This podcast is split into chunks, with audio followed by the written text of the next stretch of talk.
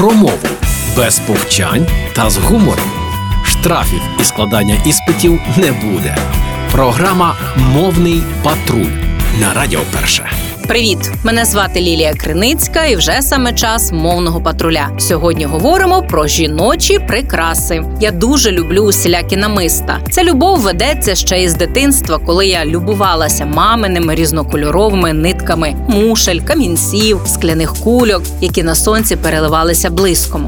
То не були дорогоцінні прикраси, але вони були скарбом саме для мами. Деякі привезені з Криму, де мама проходила щороку практику, дещо подарунки від тата, а щось куплене на стипендію, а потім зарплатню.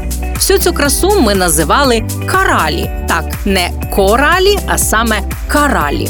Моя колекція намист у десятки разів перевершила мамину, і це справжня любов. Тільки я їх називаю тепер інакше. Отож, що таке коралі? Це прикраса з коралів, перлів, різнобарвних камінців, яку носять на шиї. Намисто. Слово коралі запозичене з латинської мови. Середньолатинське коралус корал виникло на основі латинського кораліум червоний корал, що походить від грецького коралоу червоний корал. Здавна прикраси на шию виконували дві функції: декоративну і увага захисну.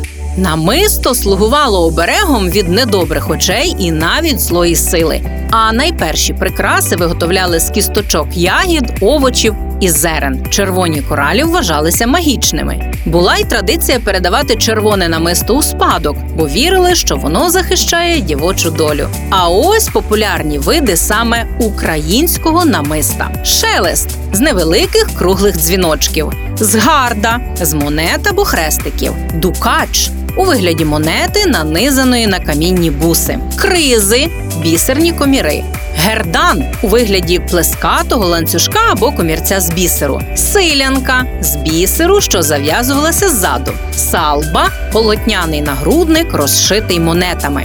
А які намиста вам до душі?